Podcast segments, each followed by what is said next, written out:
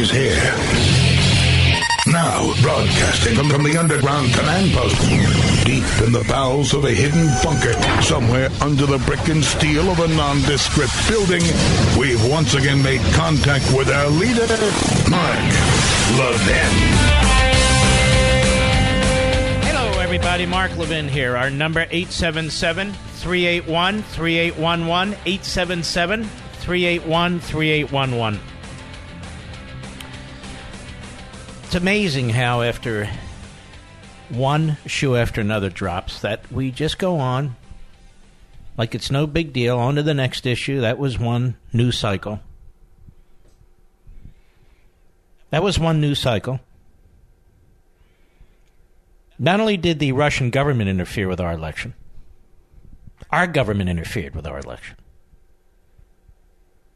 The Obama administration interfered with our election in ways never seen before in this country.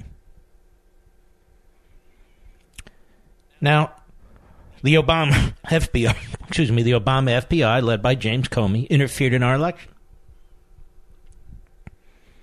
The Obama C I A, led by John Brennan, interfered in our election.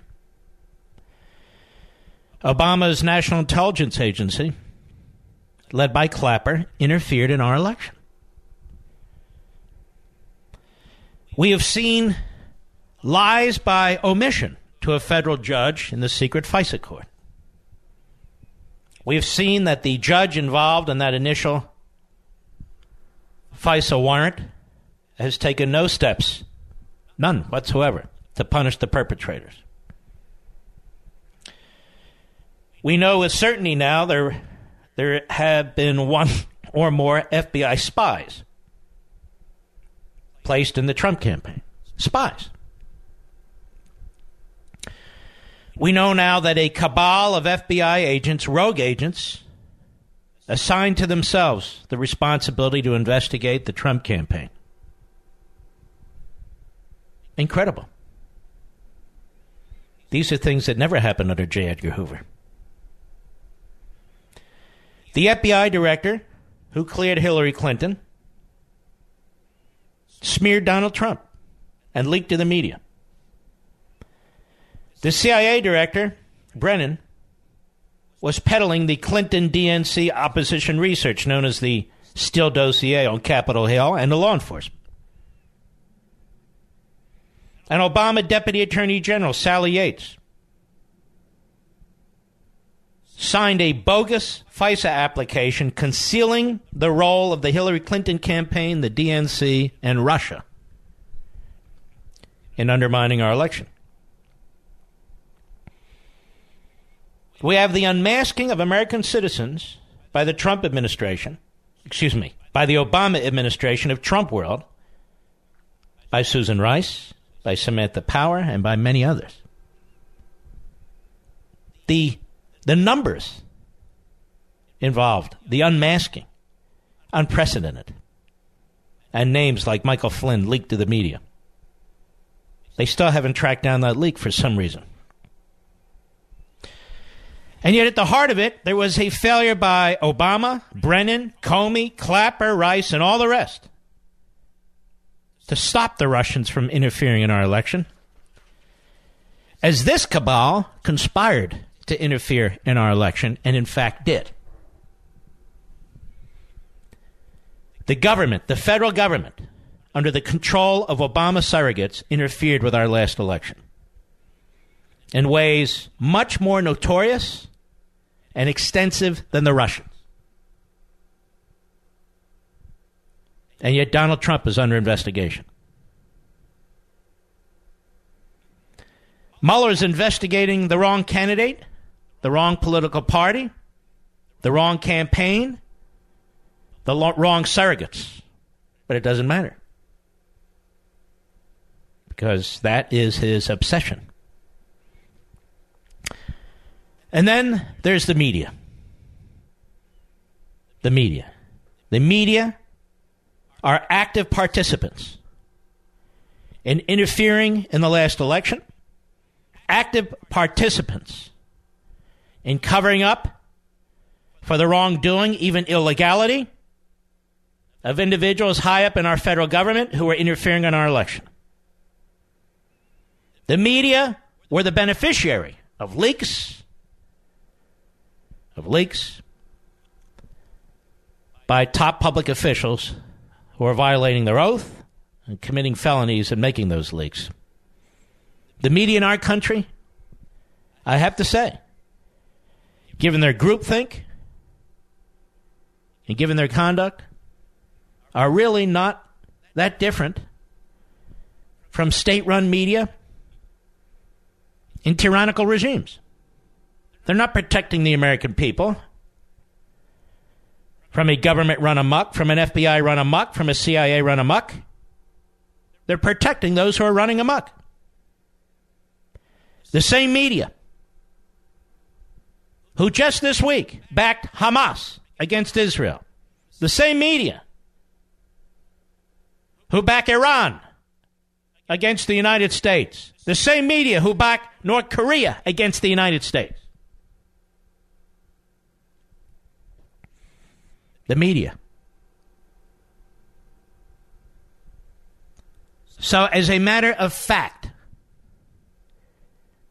the president's campaign was spied upon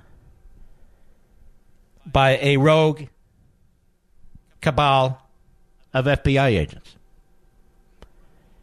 As a matter of fact, a federal warrant was issued by the FISA court in a counterintelligence investigation that misled the judge by withholding, omitting material information. As a matter of fact, the American federal government illegally unmasked the names of American citizens and leaked them to the media. As a matter of fact, the head of the C I A was peddling opposition research paid for by the Hillary Clinton campaign and the D N C to members of Congress and to the F B I, knowing full well that much of the information could not be verified. As a matter of fact, James Clapper, the director of National Intelligence, the umbrella organization, lied to Congress at least twice and lied to you and me about the FISA warrant, as he is the culprit believed to have leaked to C N N about the meeting between Comey and Trump, and then later was rewarded by being hired by C N N. Now, I want to do something. It's a little unusual. It's a little unusual because what I did originally was a little unusual. I want to go back, and I would like you to come back with me. I, I want your opinion on this.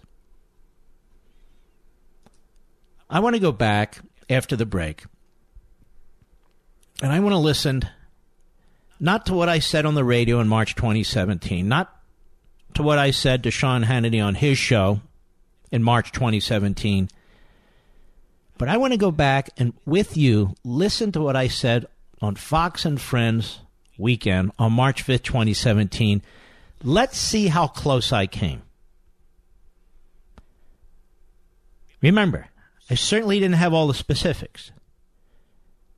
But let's see how close I came to having essentially the general parameters of this thing nailed down.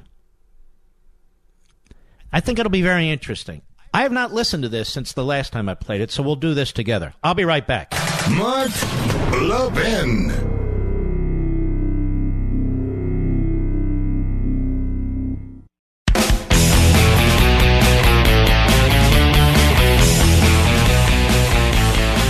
Okay, March fifth, twenty seventeen. What is that? That's uh, fourteen months ago.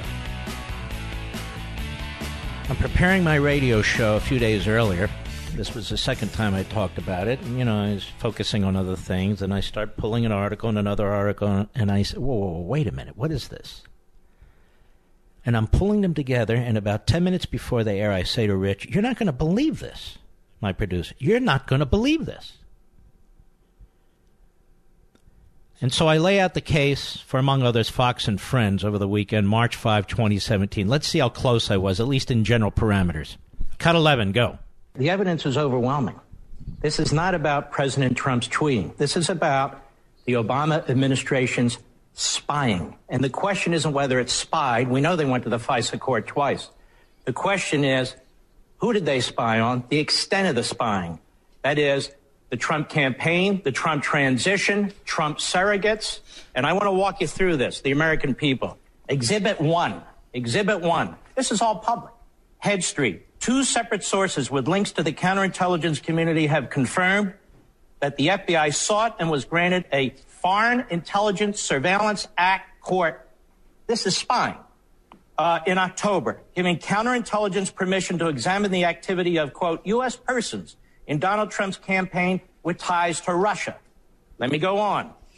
This isn't me. They say the first FISA request, sources say, named Trump, was denied back in June, denied by the court. Mm-hmm. But the second was drawn more narrowly and was granted in October after evidence was presented of a server possibly related to the Trump campaign and its alleged links to two banks. Now, sources suggest that a FISA warrant was granted to look at the full content of emails and other related documents that may concern U S persons. Now, I know people are hung up with Trump's word wiretapping. Well, how'd they get access to this server information? Does it really matter? If it was wiretapping, electronic surveillance, or whatever it was. Exhibit two, The Guardian, a well-known right-wing British paper. Here it is, uh, quote, The Guardian has learned the F B I applied for a warrant from the Foreign Intelligence Surveillance Court over the summer in order to monitor four members of the Trump team suspected of irregular contacts with Russian officials. Keep in mind, this is during a presidential election. The sitting president, the incumbent party, is now investigating the presidential candidate of the Republican Party and his campaign to some extent. The FISA court turned down the application asking F B I counterintelligence investigators to narrow its focus. According to one report, the F B I was finally granted a warrant in October. Exhibit three, McClatchy, another well-known right-wing newspaper. Here they have the agencies. Headline, F B I, five other agencies. Five other Obama administration agencies probe possible covert Kremlin aid to Trump. The F B I and five other law enforcement intelligence agencies have collaborated for months in an investigation into Russian attempts to influence the November election, including whether money from Kremlin uh, covertly aided presidential-elect Donald Trump. Two people familiar with the matter said the agencies involved in the inquiry are the F B I, the C I A, the N S A, the Justice Department, the Treasury Department's Financial Crimes Enforcement Network, and representatives of the Director of the National Intelligence. Are you telling me Barack Obama didn't know what was Mark, going on in six go, agencies? As you hold go on, on hold on, how are hold you on. Do, okay, keep going. I'm not done. I need to make the case because the media seems to be confused about their own reporting. New York Times, another well-known liberal outlet, intercepted Russian communications part of inquiry into Trump associates, January nineteenth. The F B I is leading the investigations, aided by the N S A, the C I A, Treasury Department's Financial Crimes Unit. The investigators have accelerated their efforts in recent weeks, but have found no exclusive, uh, conclusive evidence of wrongdoing. Listen to this. One official said intelligence reports based on some of the wiretap communications have been provided to the White House. This is the New York Times, Another my right-wing exhibit outlet. four. Another right-wing outlet, Let's yeah. continue. New York Times again, N S A gets more latitude to share intercepted communications. In the final days of the Obama administration, uh, the administration has expanded the power of the N S A to share globally intercepted personal communications with the government's sixteen other intelligence agencies before applying privacy protections. Now, why would they do this on the way out the door? Well, March first, Exhibit six, Obama administration rushed to preserve intelligence of Russian election hacking. In the Obama administration's last days, listen to this, some White House officials scrambled to spread information about Russian efforts to undermine the presidential election and about possible contacts between associates of President-elect Trump and Russians across the government. I'm not done. Exhibit seven, New York Times. Flynn is said to have talked to Russians about sanctions Trump took office. Well, where'd they get this information? Well, Mark, you know, the FISA court, they're always monitoring the uh, the uh, Russian ambassador. And so how do we know that? Maybe they are, maybe they're not. But there's an awful lot of other activity. Sure. Here we have Washington Post. One more. Washington Post, March second. U S investigators have examined contacts Attorney General Sessions had with Russian officials during the time he was advising Donald Trump's campaign. The focus of the U S counterintelligence investigation has been on communication between Trump campaign officials and mm-hmm. Russia. Listen to this. The inquiry involving Sessions is examining his contacts while serving as Trump's foreign policy advisor in the spring and summer of twenty sixteen. This has been going on for a year. All right, I'm back live. So these were the general parameters. The first time I mentioned this was on radio, right, Rich? I believe it was March second, twenty seventeen. This was March fifth, twenty seventeen, and then I believe I was on Sean Hannity's show March sixth, or thereabouts, twenty seventeen, laying out the same case. That the Trump campaign had been spied on. There was no other way to explain it. Absolutely the first person to point it out. Radio, T V, columnists, anywhere. That the Trump campaign had been spied on. That's why you get a FISA warrant. I was immediately attacked by the Associated Press, by the Washington Post, by the New York Times, by C N N, A B C, N B C, C B S, M S N B C. And in this business, I'm in conservative talk radio. Three or four people came to my defense. Now, those were the general outlines. Now, I want you to listen when we come back to how certain media outlets responded to what I said. Because, as you know, President Trump took what I said, and he said, somewhat inaccurately, but close enough, it really didn't matter, that Don, you know, that Obama had ordered taps on his wires at Trump Tower. We didn't know exactly what they did, I, but I knew they did something. I'll be right back. The Mark Levin Show, the pool feed for the conservative media. Dive in now, eight seven seven, three eight one, three eight one one. I want to thank my buddy Larry O'Connor, W M E L. He is a really good friend. He's got a wonderful wife, too, Meredith. And I and they and my beautiful wife, Julie, and I, we're all friends. And Larry is a very honorable man. He is. And he's been covering this beautifully. He just has been. So now we know today that there was surveillance of Trump World through the FISA court. Extraordinary. Absolutely extraordinary. That's never happened before, to my knowledge, since nineteen seventy-nine, when this court was created on any presidential candidate, with the thinnest of pretexts. We now know, thanks to the New York Times, that they used national security letters. They abused them. National security letters, where they essentially do an end run around the process. And we also know that they had actual an actual spy or spies. A spy or spies, national security letters, FISA surveillance, that is, listening in on people's conversations, uh, yes, tapping into their phones if they use hard lines and so forth and so on, on an opposition party, on an opposition candidate, and his people. We still don't know the extent of this, now do we? We still don't know the extent of it. Now, when I mentioned this, and the President of the United States tweeted, and the folks at Breitbart and some of the other sites linked to it and spoke to it, the media went nuts.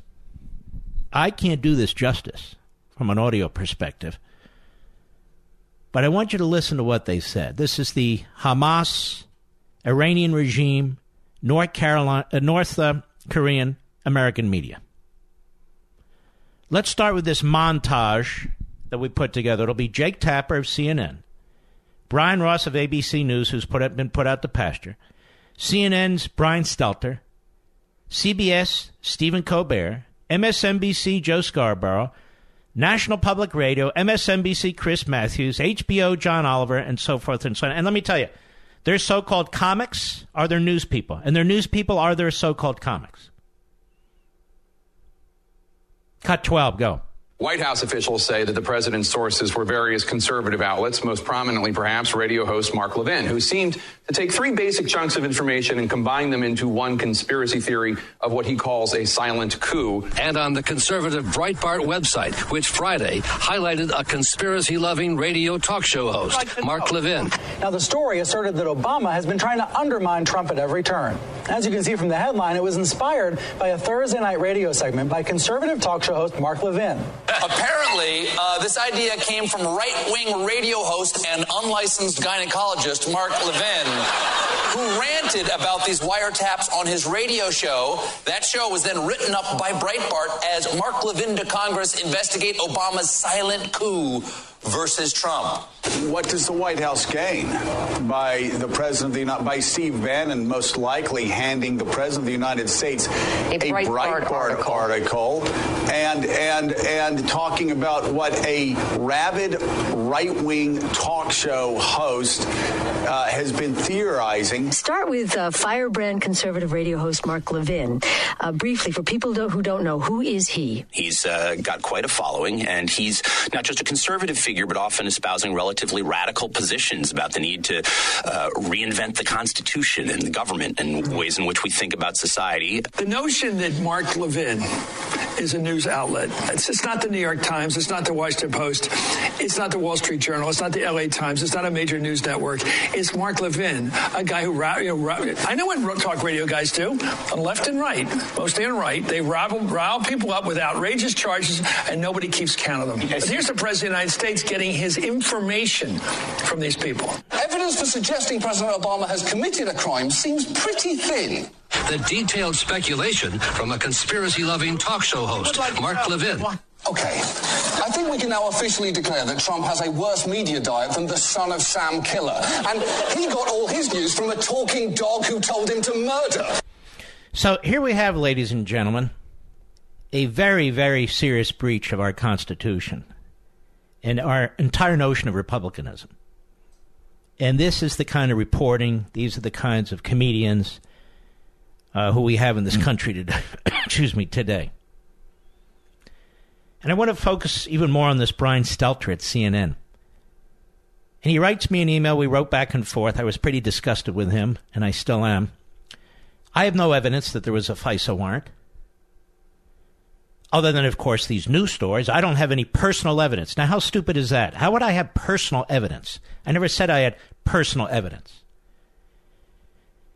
Brian Stelter has never circled back to correct himself and apologize to me. None of them have. I don't even want their apology. It's not even the point. The media in this country are spectacularly, unconscionably dishonest. But here's Brian Stelter on March fifth, twenty seventeen, after I had, a few hours after I had finished on Fox and Friends on that weekend. Cut thirteen, go. This morning, just in time for the Sunday morning shows, Trump Press Secretary Sean Spicer said, quote, reports concerning potentially politically motivated investigations immediately ahead of the two thousand sixteen election are very troubling. By reports, does he mean Trump's own tweets? Because early Saturday morning, Trump went on a reckless tweet storm, making allegations that are reminiscent of his birther conspiracy theory and his bogus claims about a rigged election. He said, quote, how low has President Obama gone to tap my phones during the very sacred election process? This is Nixon slash Watergate. Obama's a bad or sick guy. Where did Trump get these ideas? Where is he getting his information? C N N's Jeff Zeleny reports that this Breitbart News story was circulating in the West Wing on Friday, and that Trump was infuriated by it. Now, the story asserted that Obama has been trying to undermine Trump at every turn. As you can see from the headline, it was inspired by a Thursday night radio segment by conservative talk show host Mark Levin. Now, bear in mind, this was not fresh reporting by Levin or Breitbart. This was opinion, attempts basically to connect some dots. Okay, so that was on Thursday. That's how this news story started. Now it's Sunday, and the White House is calling on Congress to investigate this theory. Here's Sarah Huckabee Sanders on A B C's This Week. These are extremely serious charges the president is making. Where is he getting this information? Look, I think there have been quite a few reports. I know that uh, Jonathan and others earlier in the program mentioned that it was all conservative media, but that's frankly not true. The New York Times, B B C uh, have also talked about and reported on the potential of this having had happened. The Times and other news outlets did not report that Obama personally ordered Trump's phones to be tapped. There's no evidence of that. Reporters have described ongoing investigations into Trump associates, investigations that began when Obama was still in office. So Martha Raddatz asked, was Breitbart the main source for Trump's tweets? Here's how Sanders responded. I think the bigger thing is uh, you guys are always telling us to take the media seriously. Well, we are today. We're taking the reports that places like the New York Times, Fox News, B B C, multiple outlets have reported this. Wait, the New York Times. Earlier this week, Trump said the New York Times was evil. And one of his aides recently called the B B C fake news. The failing New York Times. You and your colleagues have fallen into this trap of fake news. The failing New York Times. Okay, so keeping that in mind, let's go back to what Sanders was saying on A B C.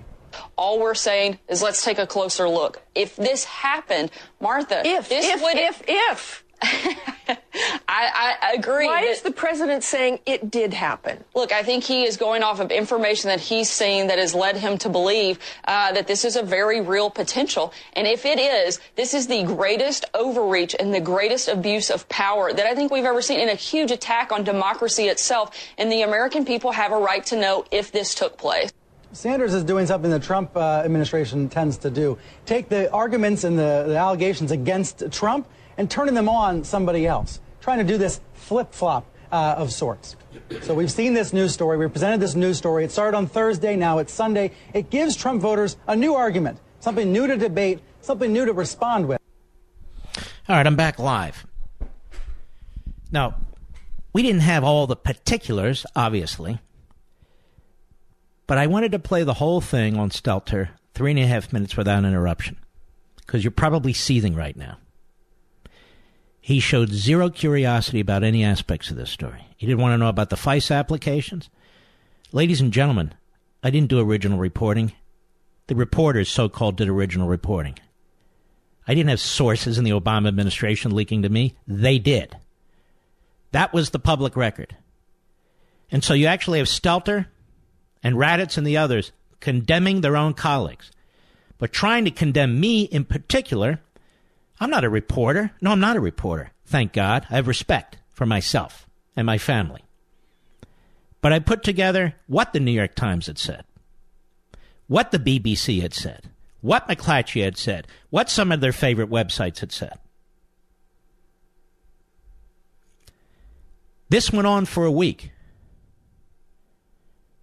I got no support from any Wall Street Journal columnist. I got no support from any Washington Examiner columnist. I got no support from any National Review column, columnist. I had a handful of people in talk radio who came to my defense. Some of my friends didn't even speak up.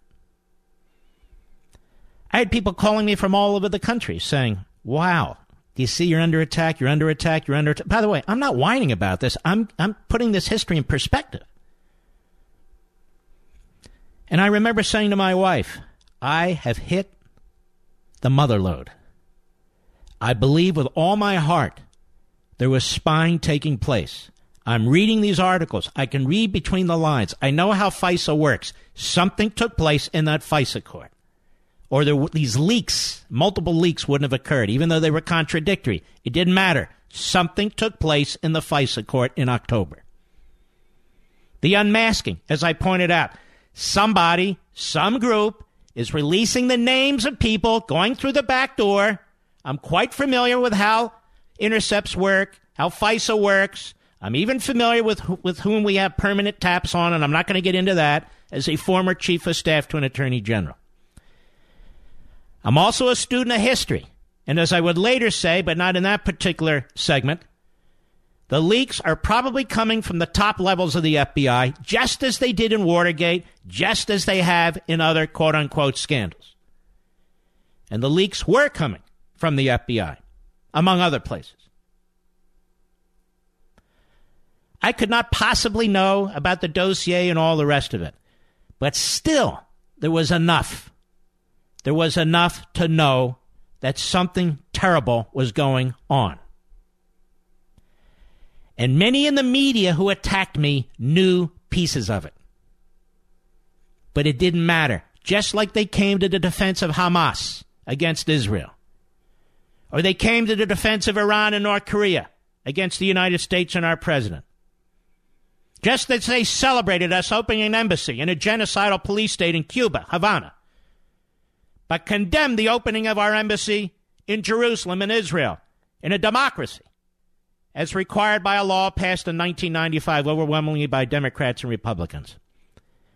The media in our country are poisonous.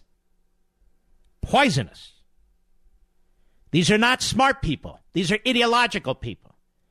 They travel in the same circles. They go to the same dinners. They socialize among themselves. And they have one thing in common. They despise us. And they despise our country. And yes, they do. So my question to you is, was I pretty close? We've since learned that there was, in fact, FISA warrant surveillance. There were actual spies, one or more actual spies. In the Trump administration, excuse me, in the Trump campaign, put there by the F B I. Actual spies. Forget about this word informants, as I said yesterday. A spy is a spy. And national security letters, so they wouldn't have to keep going back to the FISA court, even though they got their extension. Against the Trump campaign, and for what? They claim that this twenty-eight, twenty-nine, thirty-year-old guy who had almost no role in the campaign, was drunk at the time, revealed to the Australian ambassador that he was aware that the Russians were interfering with our campaign. Well, so was Susan Rice. So was President Obama. So was the F B I. And they didn't do a damn thing about it. And on that outrageous, thin pretext, they unleashed, they unleashed spies, surveillance, perhaps wiretaps, that was the word the New York Times used at the time, against the Trump world. You better believe, you better believe that they had as their purpose to take him out should he be elected president of the United States. I'll be right back. Mark Levin.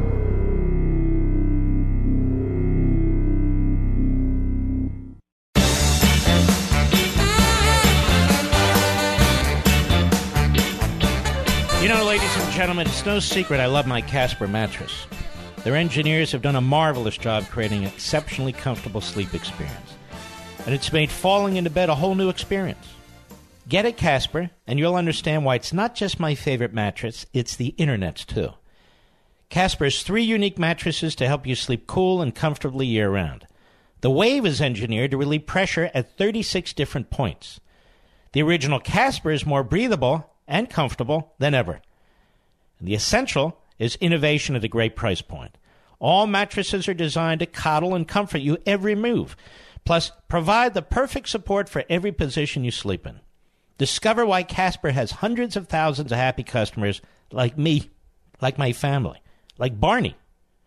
Try your Casper mattress for one hundred nights in your own home with free shipping and returns.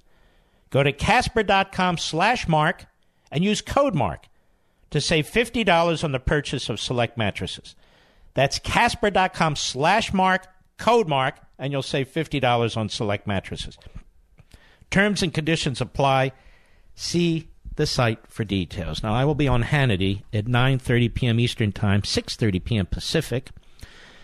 Uh, what time is that in Israel? I think that's three thirty in the morning in Israel. So I'm sure people will be wide awake watching. By the way, I'll tell you something that was fascinating when I was in Israel. You know, I mind my own business, and I'm I'm walking up to the Western Wall, which used to be called the Wailing Wall, but I guess we don't call it that anymore. Walking up to the Western Wall. I've only been there twice in my life, and this trip, as you know, was like thirty-six hours, a whirlwind. And I have Israelis calling out my name. Not a lot, but a few. It's really remarkable who listens to this program. This program is heard all over the world. All over the world. The next issue I want to tackle is the Mueller investigation. We're told that this is the one-year anniversary. What are we supposed to do? Have a cake? Light candles? I don't know. One-year anniversary. Is this a national holiday? It's a disgrace that this has gone on for one year. He hires these enormously aggressive, irresponsible, and in some cases unethical prosecutors, most of whom are active Democrat donors and supporters of Obama, Hillary, or both. And what charges have they brought? They're just beating the hell out of Manafort. Now his ex-son-in-law is turning on Manafort,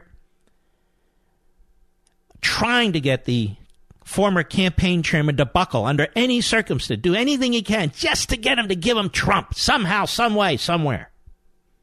Does that sound like justice to you? He's taken down Lieutenant General Michael Flynn, an outrageous attack on Flynn. Does that sound like justice to you? He's rounded up plea agreements that any assistant district attorney in some town with twelve people could do. Oh, look at that, a false statement. Charge him, charge him, charge him. This is a failed, disastrous prosecution team. I'll be right back.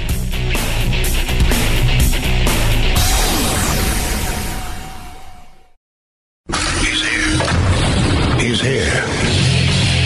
Now, broadcasting from, from the underground command post. Deep in the bowels of a hidden bunker, somewhere under the brick and steel of a nondescript building, we've once again made contact with our leader, Mark Levin. Hello, everybody. Mark Levin here. Our number, eight seven seven, three eight one, three eight one one, eight seven seven, three eight one, three eight one one. Other things I want to get to, but I want to finish this as well. Reminder, I'll be on Hannity on Fox, nine thirty p.m. Eastern Time tonight. I uh, I was watching the various lawyers, professors, associate professors, assistant professors, former prosecutors, defense counsel, the long, long conga line of known and unknown lawyers on cable news who fill up time. Most of them are not constitutional lawyers, and most of them have never dealt with independent counsel, let alone special counsel. It's a different animal. It's a different animal than a U S attorney's office. It's a different animal than than uh, federal uh, prosecutors that work out of Maine Justice. It's a different animal than, than in uh, county prosecutors' offices or district attorneys' offices. It's a completely different animal. And when you're investigating a president of the United States, there are different terms. He is the most prominent purpose, uh, person in our constitutional system. This isn't an embezzlement case. It's not a corrupt mayor case. It's not a case about a congressman stealing stamps, or a judge taking a bribe under the table. All of those are serious cases. The circumstances involving the President of the United States are completely different than involving anybody else. And what the Department of Justice had concluded is that you cannot indict a sitting president. I didn't make that up. I dug it up. First, I found a nineteen seventy-three memorandum written by the Office of Legal Counsel, which is the office that essentially oversees the constitutional issues uh, relative to an administration, as well as, of course, the Department of Justice. And I read it.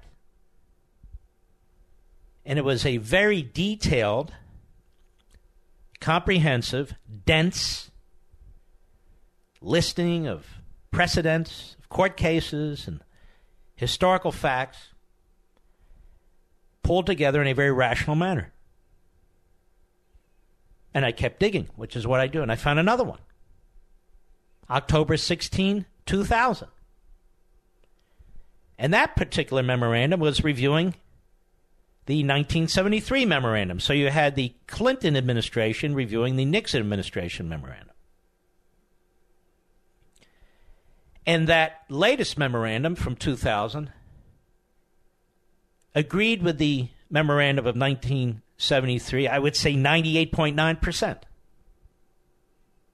There were some newer cases, more case law to look at, uh, particularly given the uh, Clinton litigation involved on the civil side, not on the criminal side.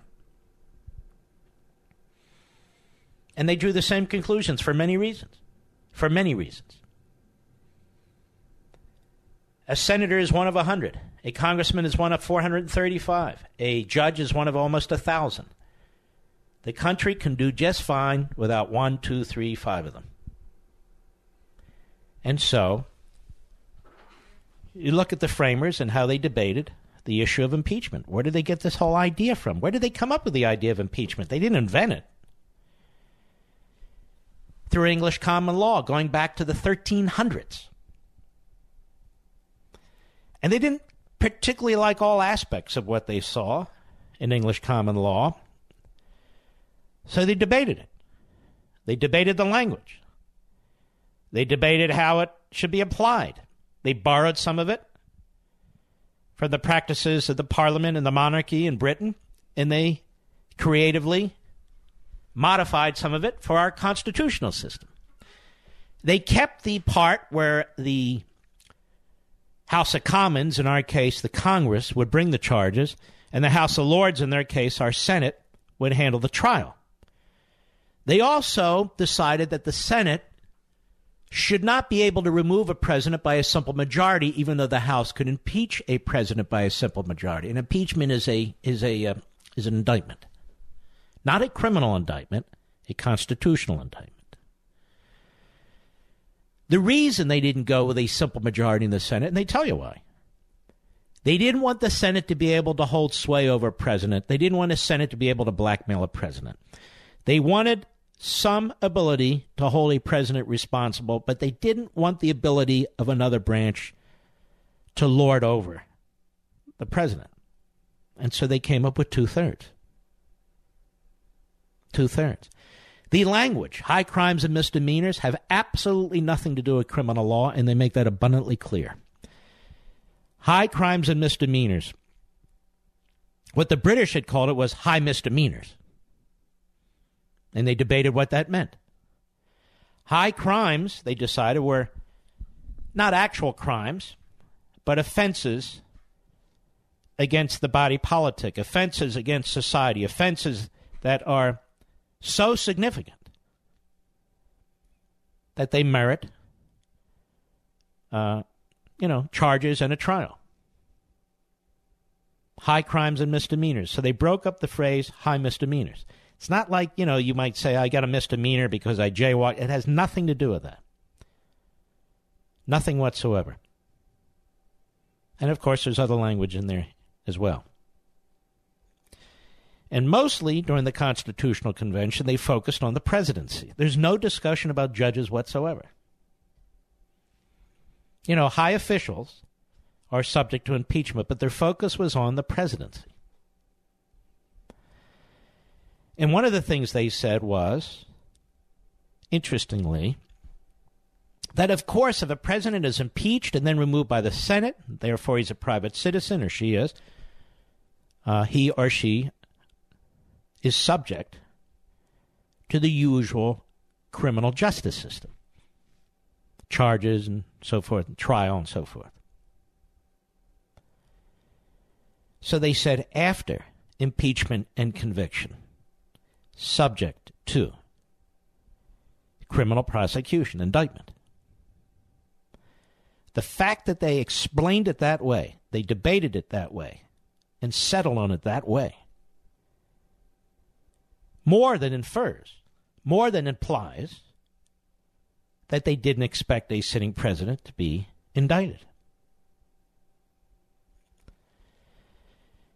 Moreover, the impeachment process itself requires the participation of the body politic. The House of Representatives, closest to the people, they felt, elections, every, every one of them, every two years. The House brings the charges. Now, why did they say the House brings the charges?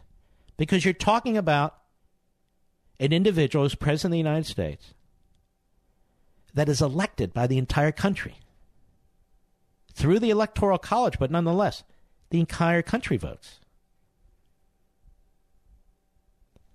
For the president and the vice president, those are the only public officials where the entire country votes for them. And they are in charge of the entire executive branch of the government.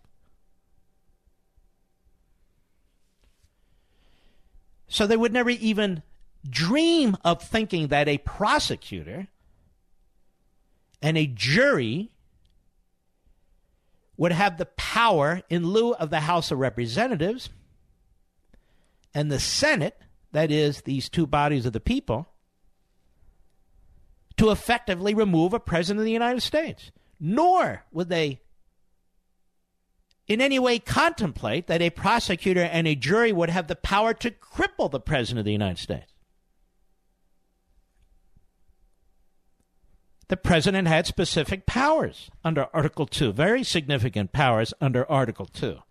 The idea that a prosecutor and a jury of twelve, back then it could be a jury less than twelve, but a jury of twelve could have the power to nullify, in essence, the impeachment clause, would have been absurd. And it is absurd. Another point. When you look at our Constitution, there's some very interesting things in there that are intended to protect the individual, particularly in cases where they're being accused of criminal conduct. We have due process, probable cause for warrants, the right to a speedy trial, jury trials, all this process in place to protect the individual who's charged by what? The government. Because liberty is precious. If you're president of the United States, argued the Department of Justice in both memorandum. That means you're not going to be able to protect yourself, to defend yourself to the fullest extent of the Constitution under the procedures provided in the Constitution as a citizen, not president of the United States, would be able to do, because you're also focused on your myriad heavy responsibilities as president of the United States. Some people say you're not above the law. Well, if you're able to indict a president, the president will not have the capacity to provide the kind of attention an individual needs to uh, apply if they want to stay out of prison. And, of course, what is the ultimate purpose of indicting somebody? Well, to try them, but that's not the ultimate purpose. To convict them, that's not even the ultimate purpose. To imprison them. That's the ultimate purpose. And it's obvious that you can't have a president of the United States functioning behind bars. Now you might say, well, there's the twenty-fifth Amendment. There was no twenty-fifth Amendment when the Constitution was adopted. There were no amendments.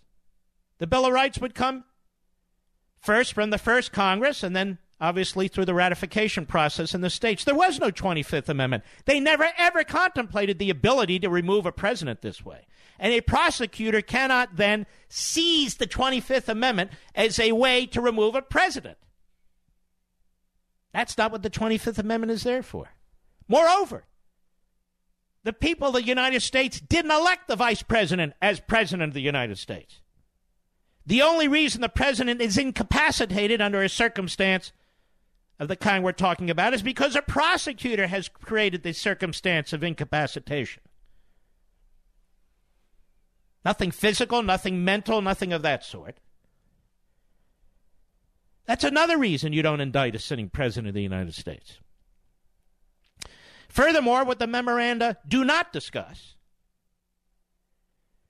if a special counsel can indict a sitting president of the United States, what is to stop any of the ninety-three United States attorneys from indicting a sitting president of the United States. Well, you might say the Justice Department. No, not the Justice Department, because the Justice Department has already said you cannot indict a sitting president of the United States. So if Mueller does it, he's defying his own department. He's defying his own bosses, which is why he won't do it, I don't believe. But that said, just think it out. Just like forum shopping with these left-wing judges. Let's say there's a U S attorney who really wants to earn credentials, and he's not happy with what the president's doing, or she's not happy, and they find some cockamamie argument, some cockamamie way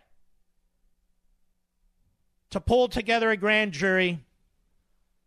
Let's say the president has an investment in that state. You've seen these attorneys general throughout the state, like the Schneiderman, that pervert.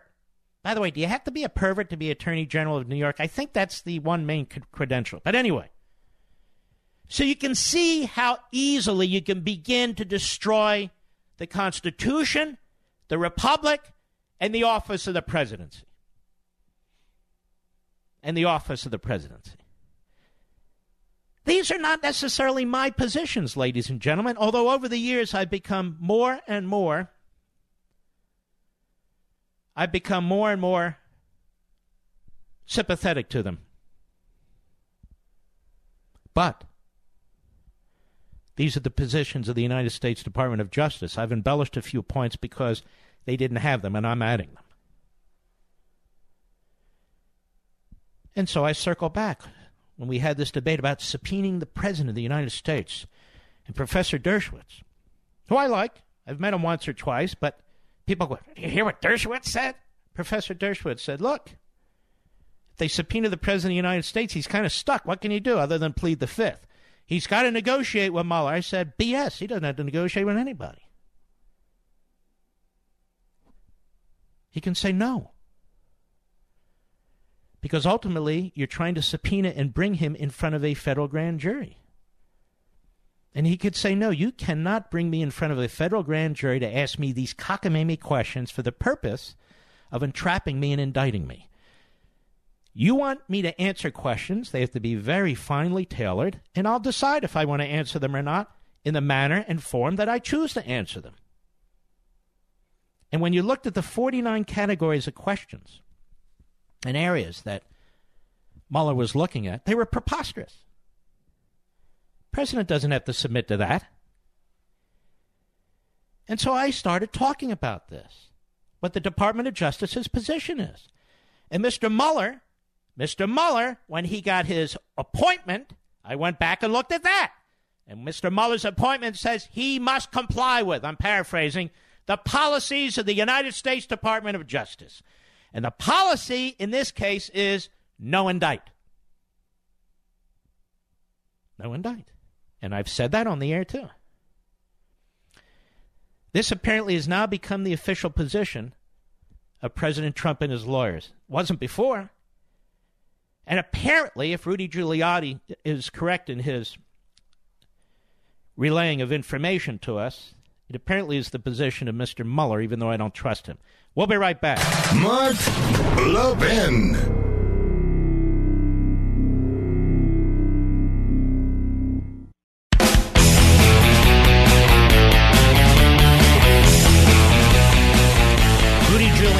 Fox and Friends. Cut six, Mister Producer, go.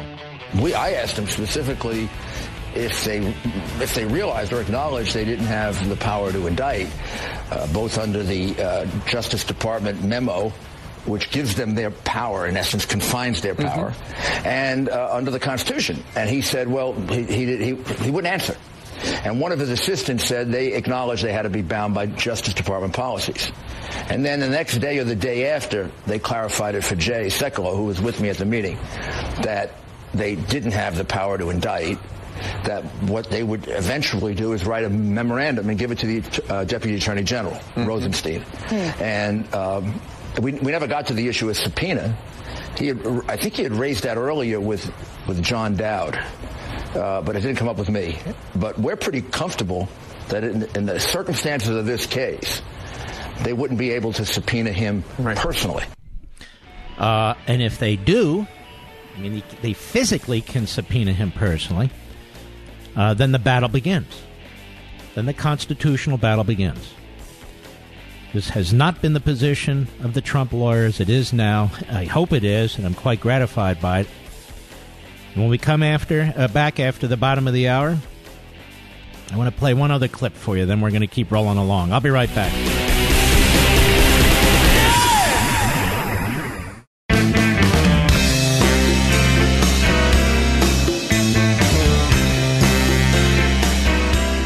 The liberals and the Republicans don't like him, but America does. You can call Mark Levin at eight seven seven, three eight one, three eight one one. By the way, point of personal privilege, shout out to my father, Jack Levin. Wonderful author, as you know. You know he's going to be ninety-three years old on June eleventh, Mister Producer? ninety-three years old. And he's as sharp and bright and engaged as ever, every night on the phone. Good man. Just a great husband and father. He definitely is, is uh, unbelievable. You know, one of the questions we keep hearing from our fans of the radio show about Levin T V is, why do I need it? I mean, you're getting access to the radio show. Uh, you can watch, you're on Fox, Life, Liberty, and Levin. So with these options, why should I get C R T V? I'll tell you why you should get C R T V. It's completely different. Wonderful, wonderful conservative hosts. Different age groups. Different content.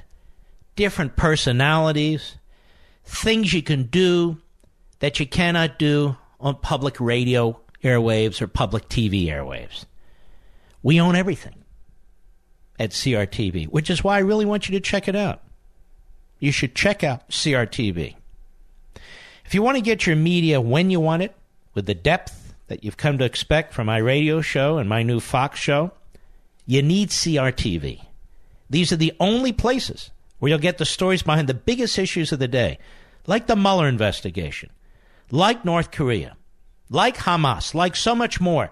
With Levin T V, we cover the stories you want for as long as it takes to get to the truth, and you can watch every single episode whenever you want, which is another great thing about Levin T V. Now, here's what I want to do for you. You can try it for thirty days absolutely free. There's no risk. And use promo code Levin, L E V I N, and you'll get ten dollars off the annual pass. What's the annual pass? It's eighty-nine dollars with ten dollars off. Now, how much is that a month? What's that? That's like uh, eight bucks, eight and a half bucks a month. That's like a Big Mac, big fries, a large Coke, and an apple pie. That's the that's what it costs each month. So try us out for thirty days absolutely free. Use my promo code Levin so you get ten dollars off this annual pass. You don't have to worry about setting it up. We'll tell you how to do it. It's easy. It's quick.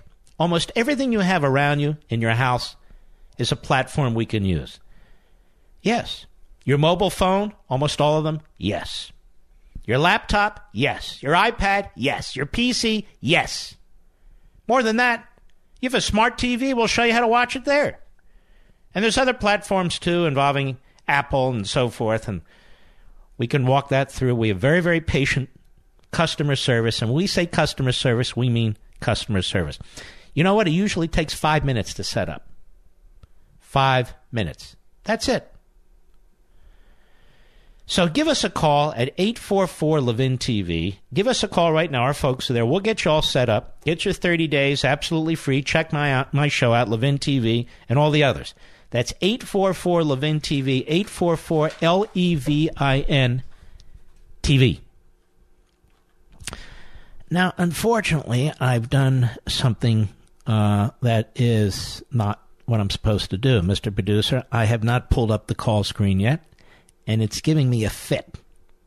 Can you tell me who I should speak to? Sirius Satellite, Georgia, Jim, go.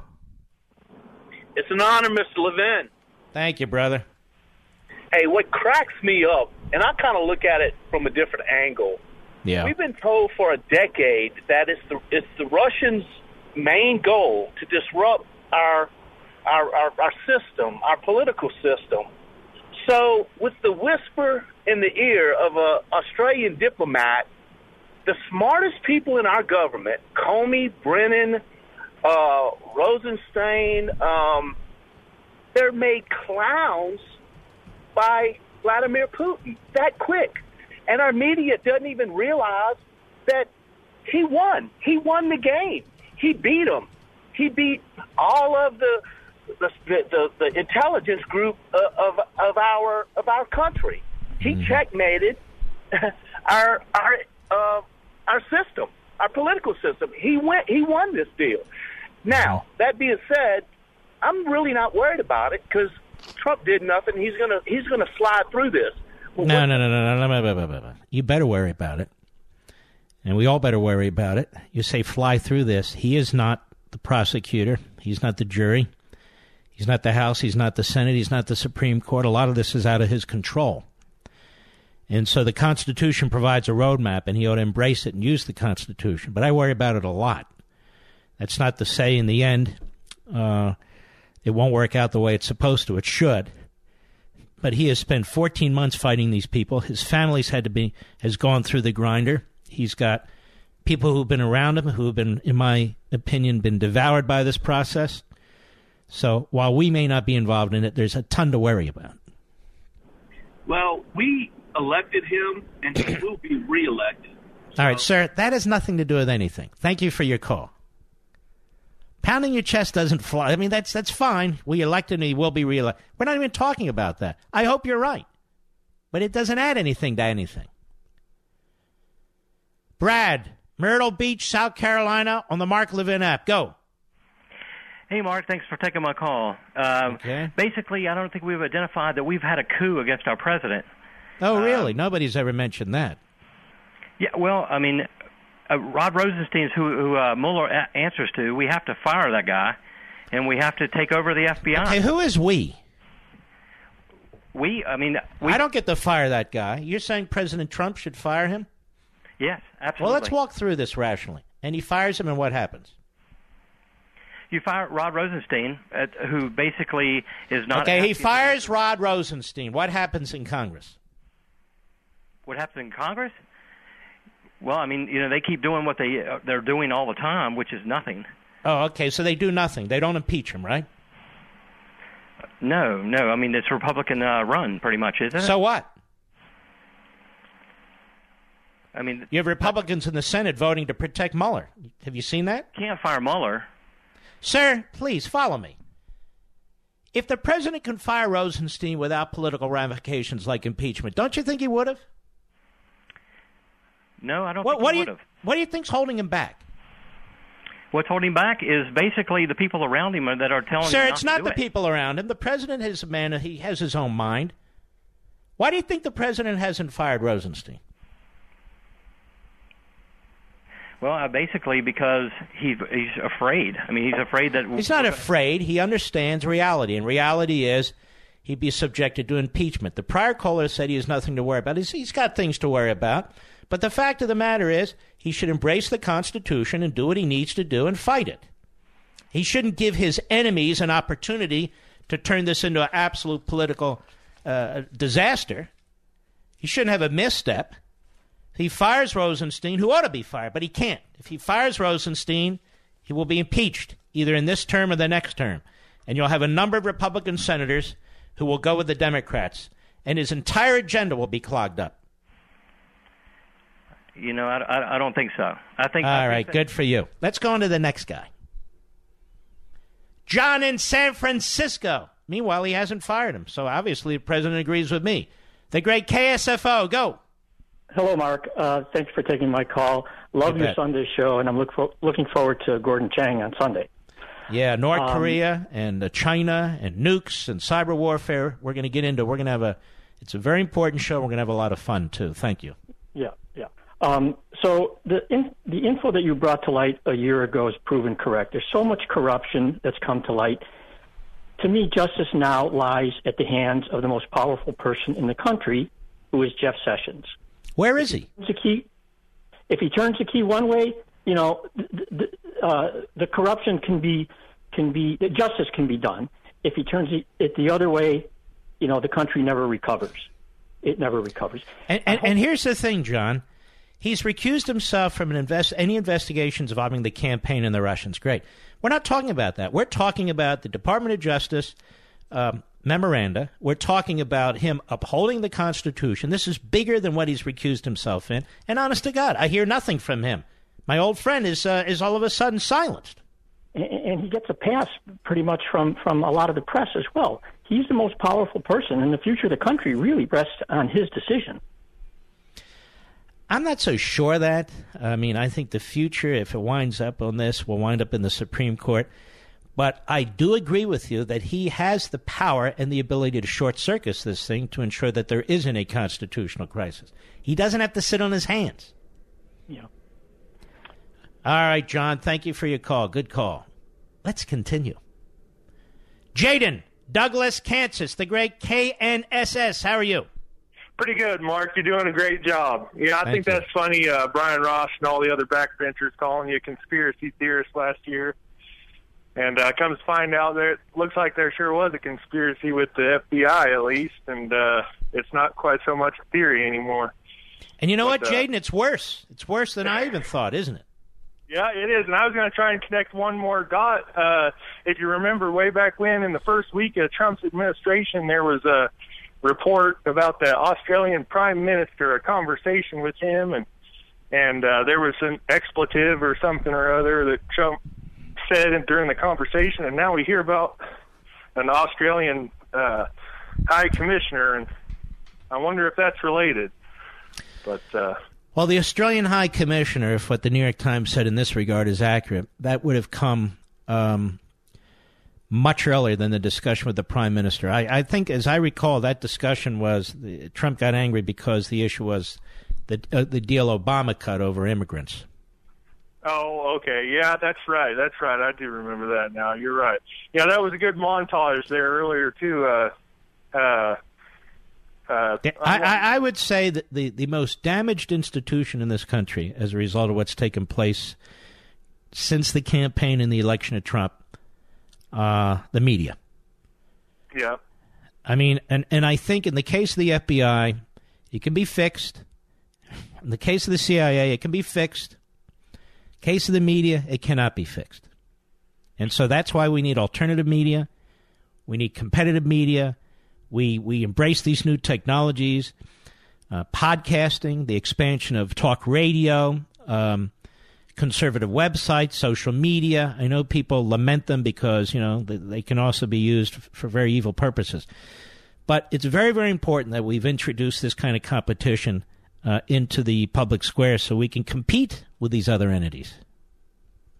Yep, you're right. Yeah, that one guy called you a, an unlicensed gynecologist. I don't know. You might want to take that as a compliment. I'm not sure. Well, I'll t- well you know what I call Stephen Colbert? He's an unlicensed uh, proctologist. Yeah. So we'll keep. I'd rather be the other. I'd, I'd rather be the other. He can be that one. All right, my friend. Thanks for your call. But that's that's comedy in this country today. That's where they take it. Stephen Colbert looks like Spock with a broken ear, doesn't he, Mister Producer? I don't even think he's funny. He's stupid. He's a leftist. I'll be right back. Mark Levin.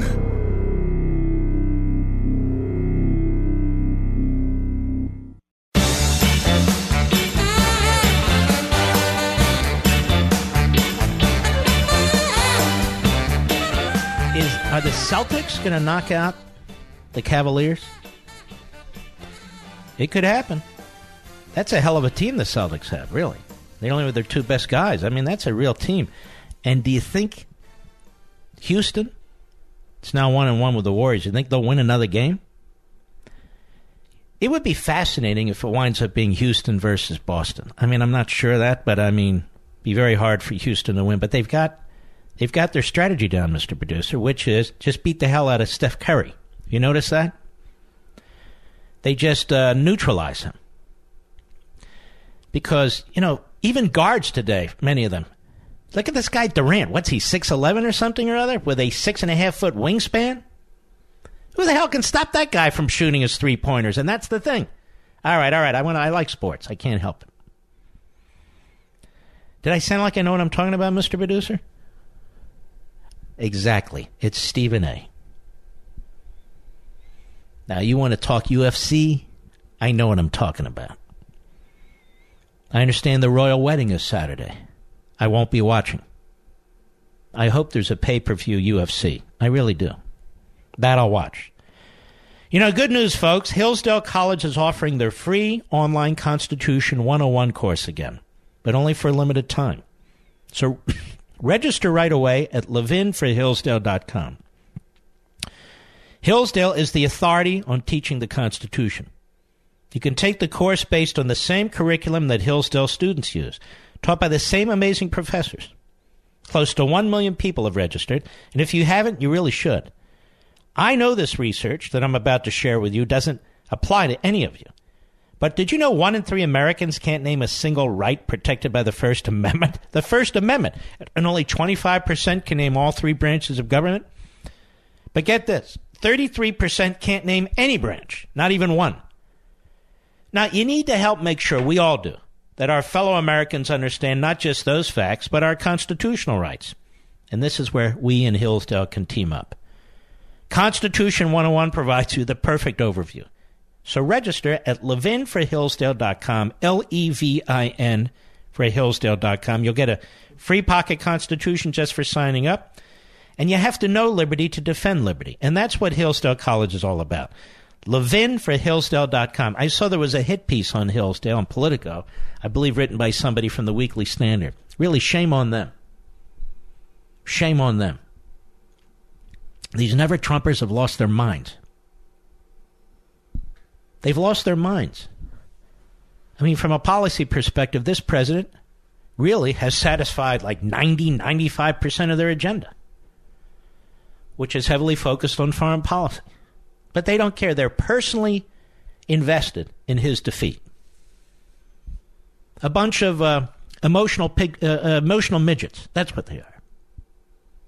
Eddie, Columbia, South Carolina, Mark Levin app. Go. How you doing, Mark? Okay, sir. Hey, um, I got a question for you. Do you think yep. everybody keeps talking about how uh, Trump, why doesn't he declassify all this information, the FISA warrants and everything else? Do you think that he might be holding on to that as an ace in the hole after Mueller comes out with his report? He can declassify all this information, get it out there in the public, and show what a fraud he was? I don't think he does, and I do think he ought to get a lot of it out right now. Yeah, I agree with you. I would get it out preemptively, but... Uh, But I was thinking that's that's one uh, the only reason I could think of why he wouldn't declassify it right now. Just get it all out there in the open, let the public see what's going on. Yeah, I, I'm not sure I know how to answer that because I don't have a good answer. Because I think you're right that he ought to do it now. But I guess I get, you know you might be right. I don't know. It's as rational as anything else. Okay. All right, buddy. Appreciate your call. Where are we there? There we go. Where the hell is the call screen? It's just so frustrating. Hold on there, Mister Producer. What do you got there, Rich? What, Carolina? Which one? Jim in North Carolina, Sirius Satellite. Go.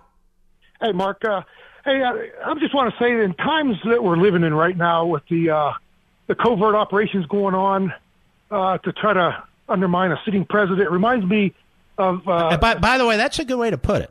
Covert operations. Go ahead. Yes, sir. But Lincoln, and uh, I remember, uh, I like Lincoln a lot. In, in eighteen thirty-eight, so do I. He, he wrote a speech, um, and he said he, he warned about a destructive force within. Mm-hmm. And he basically said, I guess when I remember the speech, that that uh, at what point, like, is danger is it ever going to uh, reach us? And he said, he said, if America is to be destroyed, it will be from within. Jefferson net. said the same thing. Many have said it. Your point, we're almost out of time. Yes, sir. I'm saying that uh, Lincoln was exactly right. Yes, I agree with you. All right, thanks for your call, my friend. I shall return.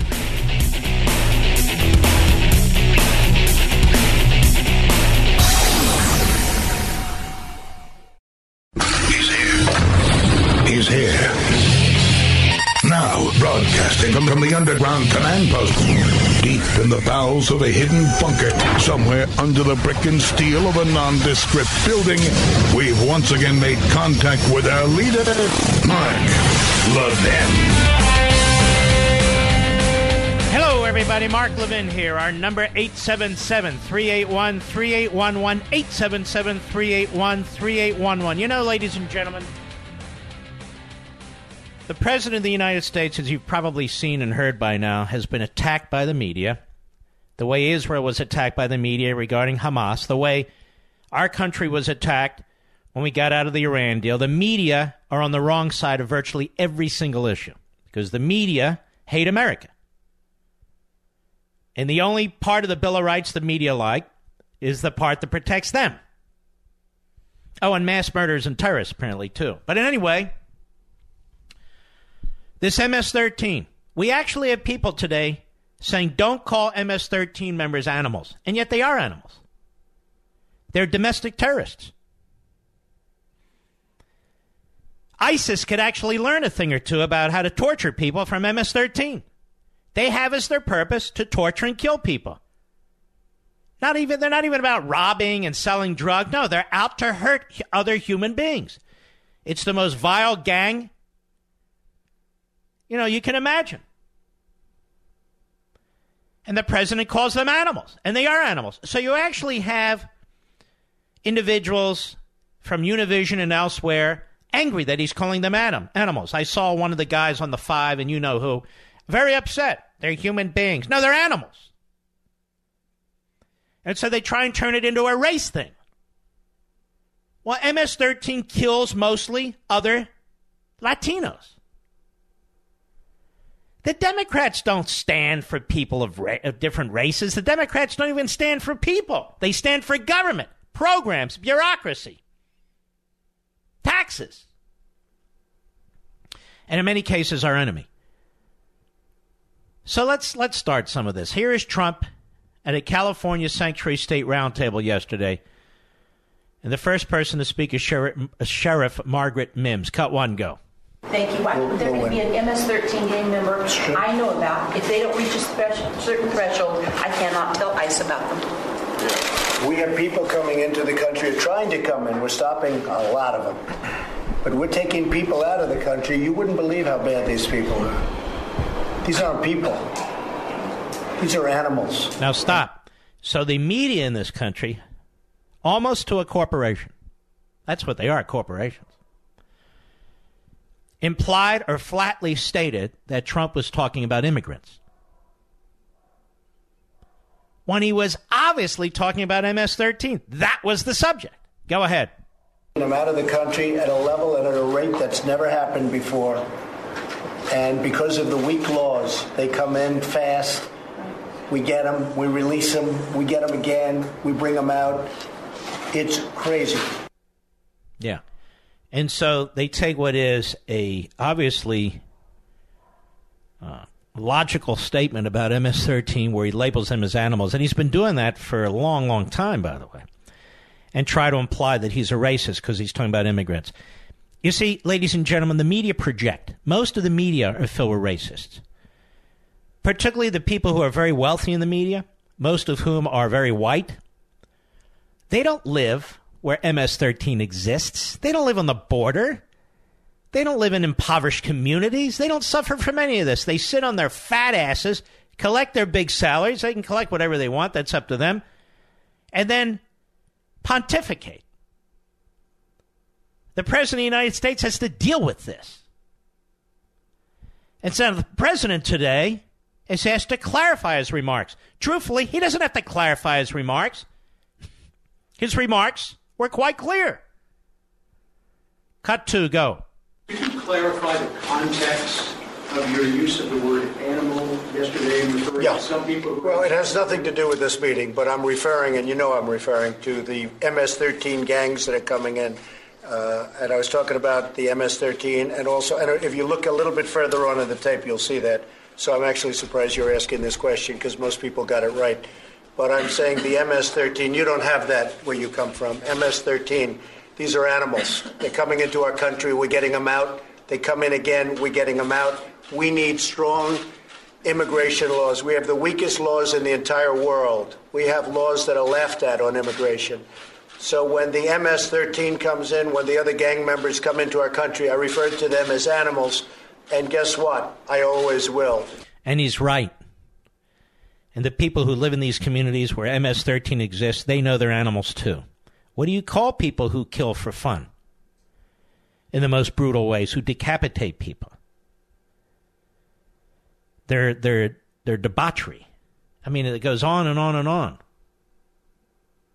John Harwood, a noted fake journalist, M S thirteen gang members are human beings, in my humble opinion. Well, then go ahead and live with them. The media, such fraud, such absolute utter fraud. And Nancy Pelosi, she and her husband worth hundreds of millions of dollars. A winery, spectacular homes. She lives nowhere near M S thirteen. Listen to what that idiot has to say. And look how she lies by implying that the president's talking about immigrants and not M S thirteen in particular. Cut three, go. And so when the president of the United States says about undocumented immigrants, these aren't people, these are animals. He didn't say that, you clown. And you are a clown. Just put the outfit on and you're a clown. He didn't say that. Look how they lie. Like they lie about Israel versus Hamas. Like they lie about Iran versus the United States. Look how they lie through their teeth. Go ahead. You have to wonder, does he not believe in the spark of divinity, the dignity and worth of every person? These are not... No, pe- I don't believe in the dignity and worth of every person. I think there's some rabid, some human beings that crawl on the face of this earth, and they always have and they always will. And they have as their purpose to do very, very evil things. No, all human beings are not nice. You idiot. Go ahead. These are animals. The president of the United States. Ah, shut up, you idiot, with your fake drama. As your dentures are falling out of your mouth. Sick of it. Then there is this, uh, what should I call her? This Boyle. This Boyle by the name of Ann Navarro, phony Republican. But C N N loves her because she's out of her mind. She likes to attack. Cut four, go. I'm a lot more concerned of when he does things like call immigrants animals. Hey, idiot. He didn't call immigrants animals, Ann Navarro. You fool, you moron.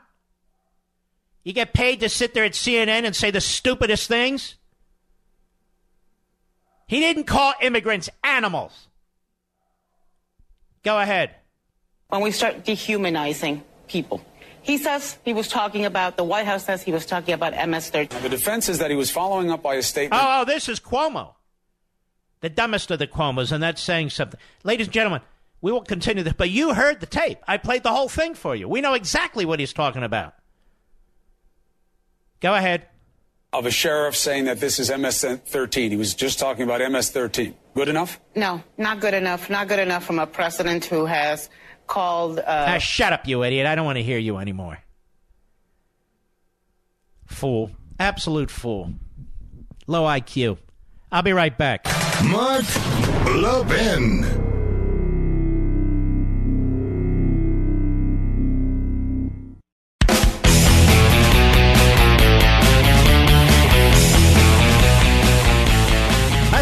Somewhere that Burt Reynolds is going to be in another movie. I forget what movie it is. I'm a big fan of Burt Reynolds. I grew up watching Burt Reynolds. And as a matter of fact, uh, we have an area, a home, in an area where he donated a lot of land for the Burt Reynolds Park. I think it's in Jupiter. And uh, he had some tough financial times, but still, still, still, still, you know, memories. All right, enough of that. Let's take a few more calls, shall we? And by the way, notice they attacked Trump for something he never said. And then when they realize he didn't say it, most of them in the media, then attack him for what he actually said, calling murderous, raping, torturing gang members animals. Now, I don't know about you, but in my own home, that's what I call them. What do you call them? ISIS, M S thirteen, tele- they're animals. There's a lot worse that can be said about them, too. This is our media today. attacking the Israelis for trying to defend themselves and protect their border from fifty thousand people pouring in, including Hamas militia. They're not allowed to, you know. There's such an incredible disconnect between our media and reality because they don't really live among us. They don't socialize among us. Their reality is to be in a protective cultural bubble among themselves. They're the least ideologically diverse people you can imagine. Groupthink is what they embrace. That's who they are. They're obsessed with their own vanity. They have no virtue. When you listen to me play Joe Scarborough, because I know you don't watch him, and his, what is she? His wife? I don't even know what she is. Mika Brzezinski. You can tell they have no virtue. They have no principles. They don't even have any class. And that whole conga line lineup at M S N B C, same damn thing. Look at C N N. C N N is an M S N B C wannabe organization. Their ratings are tanking. They're tanking. And yet the corporation that owns C N N is so massive, it doesn't care. It doesn't care that Chris Cuomo, the dumbest of the Cuomos, makes an ass of himself every single day. They don't care.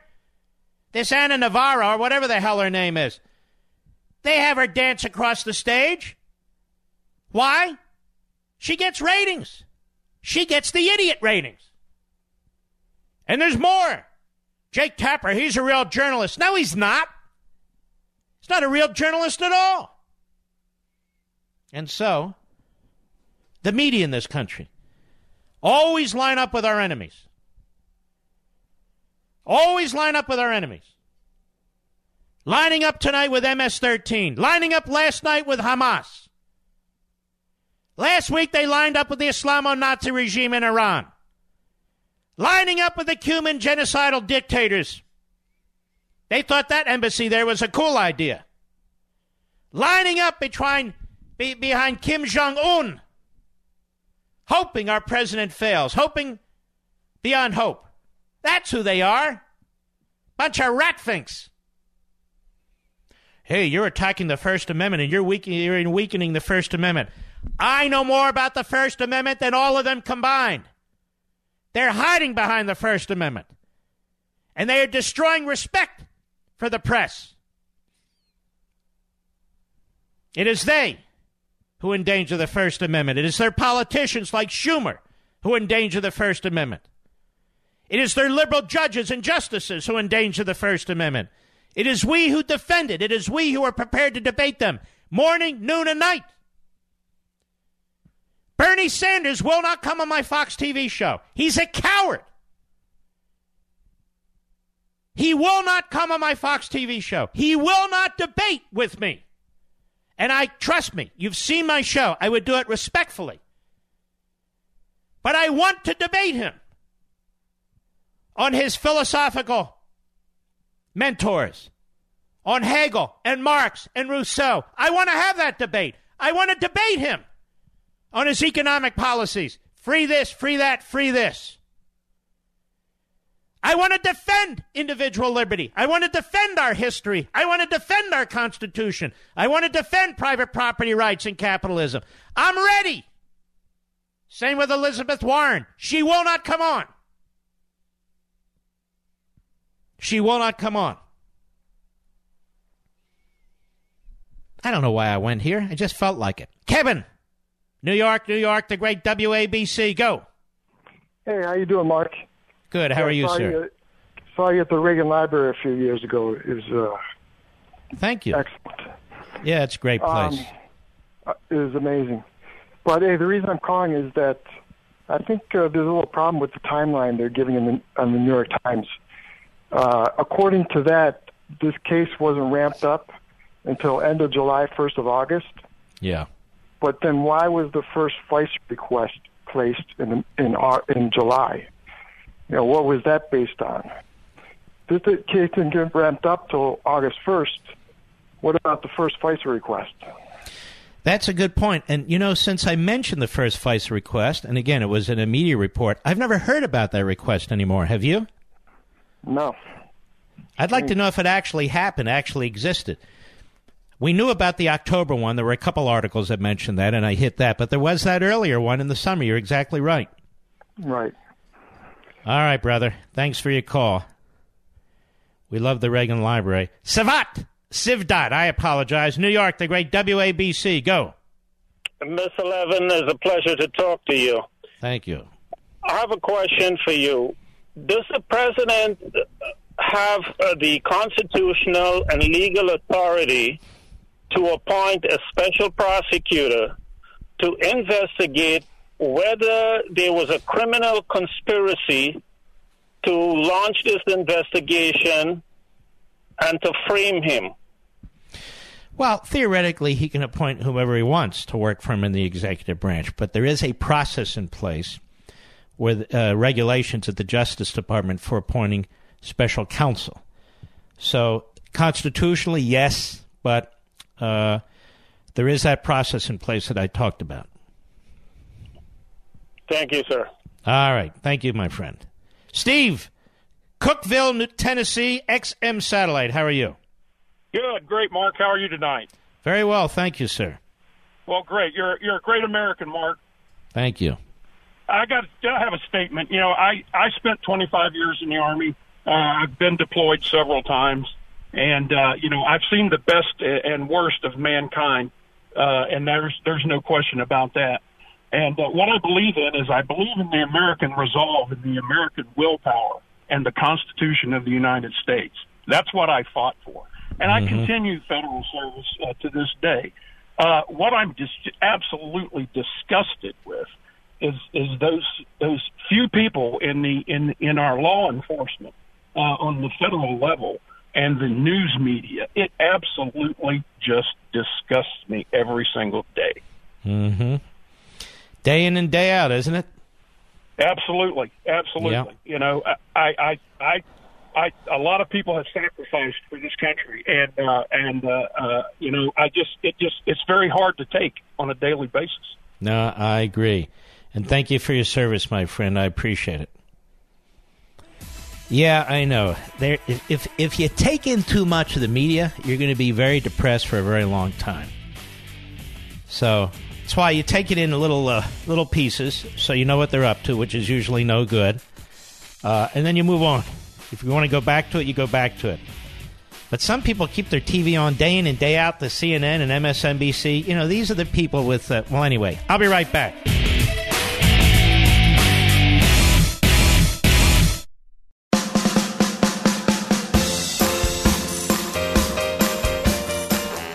Levin, America's passionately cerebral voice. Talk with that voice now. eight seven seven, three eight one, three eight one one. ZipRecruiter. Are you hiring? Posting your position to job sites and waiting and waiting and waiting for the right people to see it? Well, there's a new way to do these things, you know. ZipRecruiter knew there was a smarter way. So they built a platform that actually finds the right job candidates for you. ZipRecruiter learns what you're looking for, identifies people with the right experience, and invites them to apply to your job. Now, these invitations have revolutionized how you find your next hire. And ZipRecruiter doesn't stop there. They even spotlight the strongest applications you receive so you never miss a great match. In fact, eighty percent of employers who post a job on ZipRecruiter get a quality candidate through the sale in just one day. That's how great the site is. The right candidates are out there. ZipRecruiter is how you find them. Businesses of all sizes trust ZipRecruiter for their hiring needs. Right now, you, my listeners, can try ZipRecruiter free. Absolutely free. That's right. Just go to ZipRecruiter.com slash Levin. That's ZipRecruiter.com slash L E V I N. ZipRecruiter.com slash Levin. Because ZipRecruiter is the smartest way to hire. And that it is. All right. Let's see who else is out there. Give you guys a shot, right? Zach, Columbus, Ohio, X M Satellite. Go. Uh, yes, Mister Levin. Uh, what an honor, sir. Um, Thank you. First off, I'd, um, I'd like to say that everybody's been, all the, the media, they've been dancing around this um, problem that they have. It's something called integrity. Um, yeah. And I just kind of wanted to see what you thought about it, doing the right thing when nobody's looking and being and just telling the truth to the American people, just doing the right thing, you know? Well, you have to have integrity to do the right thing. And if you're an ideological zombie uh, who enjoys going to the Hamptons or Middleburg, Virginia, nothing wrong with them, uh, to be with your pals and laugh it up about how you screw with the President of the United States and the American people, you don't have integrity. Yes, sir. That's uh, just uh, everybody's been dancing around it lately, you know, just with what's been going on in the media. And, uh, you know, the American public is really upset, and I can tell, because I am, mm-hmm. with what they've been doing and how they've been treating um, the news and how they've been treating the American public, too, as well. They lie to the American people. Yes, sir. They certainly do, regardless of what they say in their own defense, which isn't much. All right, my friend. Thank you for your call. Cole, Phoenix, Arizona, Sirius Satellite. Go. How are you doing t- this afternoon? Very well, thank you, sir. So I had told your producer that I'm. I'm are you here. Are you on a speakerphone? Uh, no, I'm on Bluebuds, but I changed changed to the regular phone. Hang on a minute. Yeah, that would help because it's hard to hear you. Not a problem. Go right ahead. All right, better. Yeah, let's go. Go right ahead. Okay, so um, I have to say that, you know, the media, they have no integrity, like your pri- uh, previous uh, listener said, especially seeing how, you know, all of us down here in the Southwest, we're dealing with more than just M S thirteen here. We're dealing with the Aztecas, the cartels, and everybody else. They would rather assume slaughter you in your own home or mm-hmm. cut you up and burn you in it if you don't do what you, they tell you to do. They recruit right. high schoolers. They recruit people all colors. It doesn't matter. They don't care. As long as they can make a buck, and if you're in the way, they'll take you out. Mm-hmm. Well, that's quite right. So we, we call them human beings, according to the left. First, they accuse Trump of saying something he never said and never would say. And you're having right. perpetrated that lie, then they circle back, some of them, and say, well, even if he says what he said, that is, that M S thirteen are animals, that's outrageous. There's nothing outrageous about it. It's, it's like, like calling said, uh, most of these reporters morons. It's like all you right. said earlier. They're, yep. they're subhumans. That's all there is to it. Thank you for your calls. Of course they're subhumans. When you have a mindset that you want to kill people in the ugliest and worst way, somebody's girl, little girl, daughter, somebody's son, they're animals. And these people in, in the media, they do not live in the same society as most of us live in. They just don't. Let's take the next call here. Let's see. I'm looking, I'm looking, I'm looking. Let's go to Mike, Portsmouth, Virginia, the Mark Levin app. How are you? Thank you. Mark, it's an honor to talk to you. Um, Thank you. I just wanted to say, you've been at this, uh, talking about this scandal, spy scandal, for a long mm-hmm. time, and mm-hmm. it seems like it's being slowly revealed. But what I wanted to ask you, what do you think is going to happen now? Do you think our institutions really can clean themselves up and restore faith in the No, America. I don't. I think we have to clean it up through Convention of States and Article five. I agree.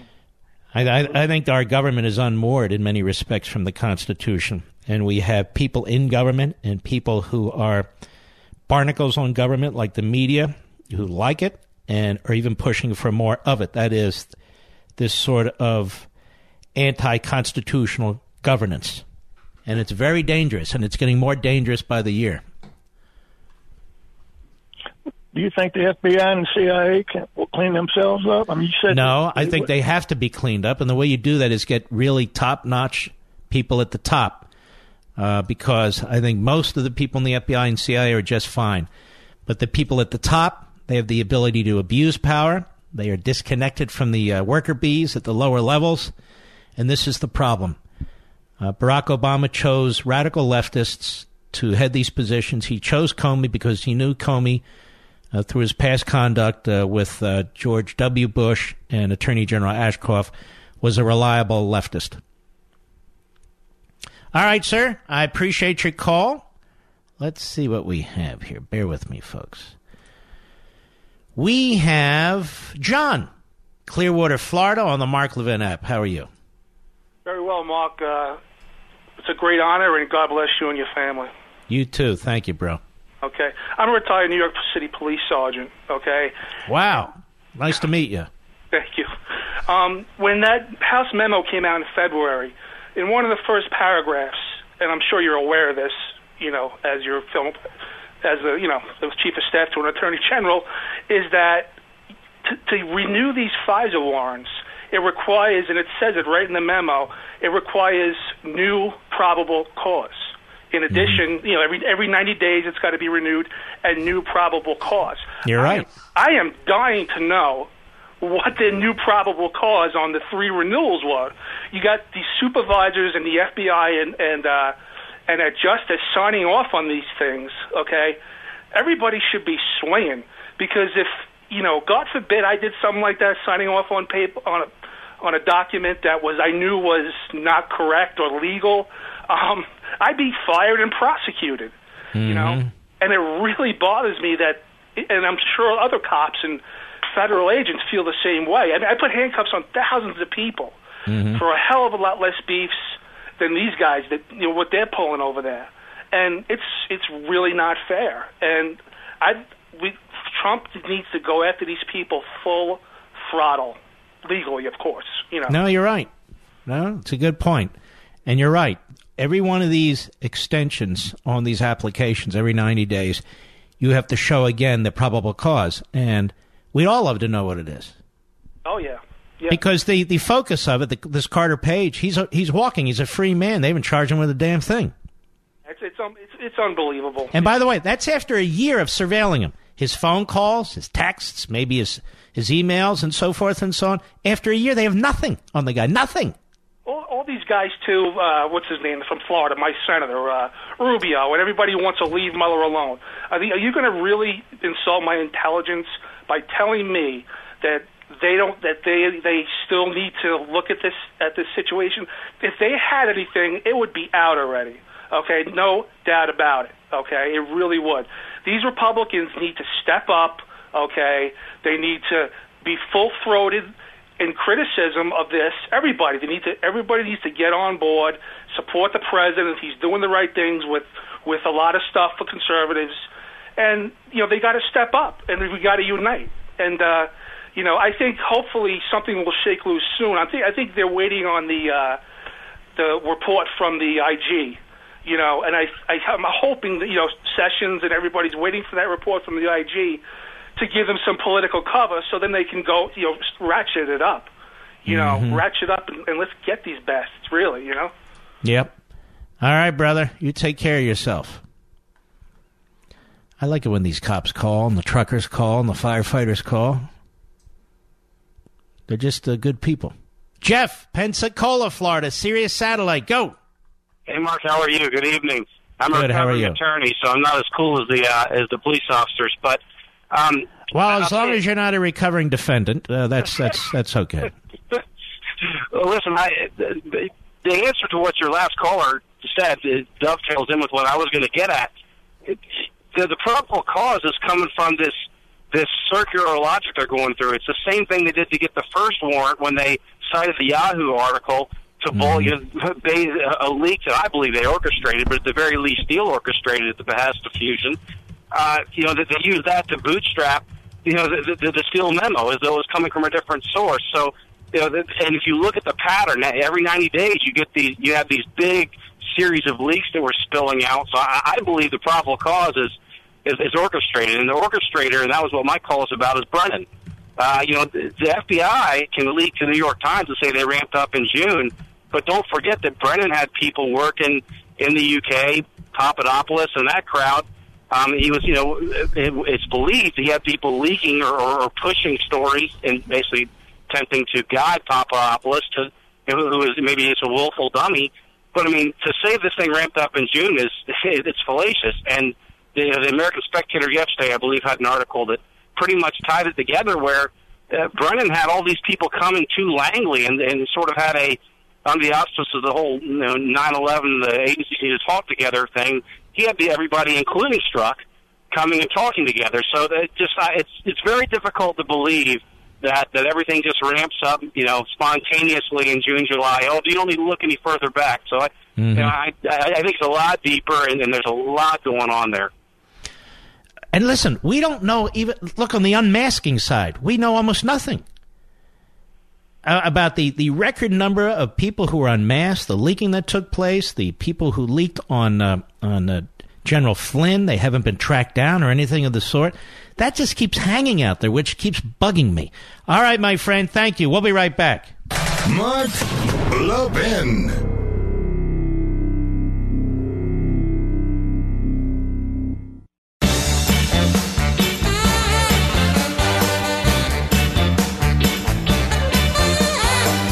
Don't forget, forty minutes from now, nine thirty p.m. Eastern, six thirty p.m. Pacific, and all the times around, I will be on the Fox News Channel and Sean Hannity's T V show, nine thirty p.m. Eastern time.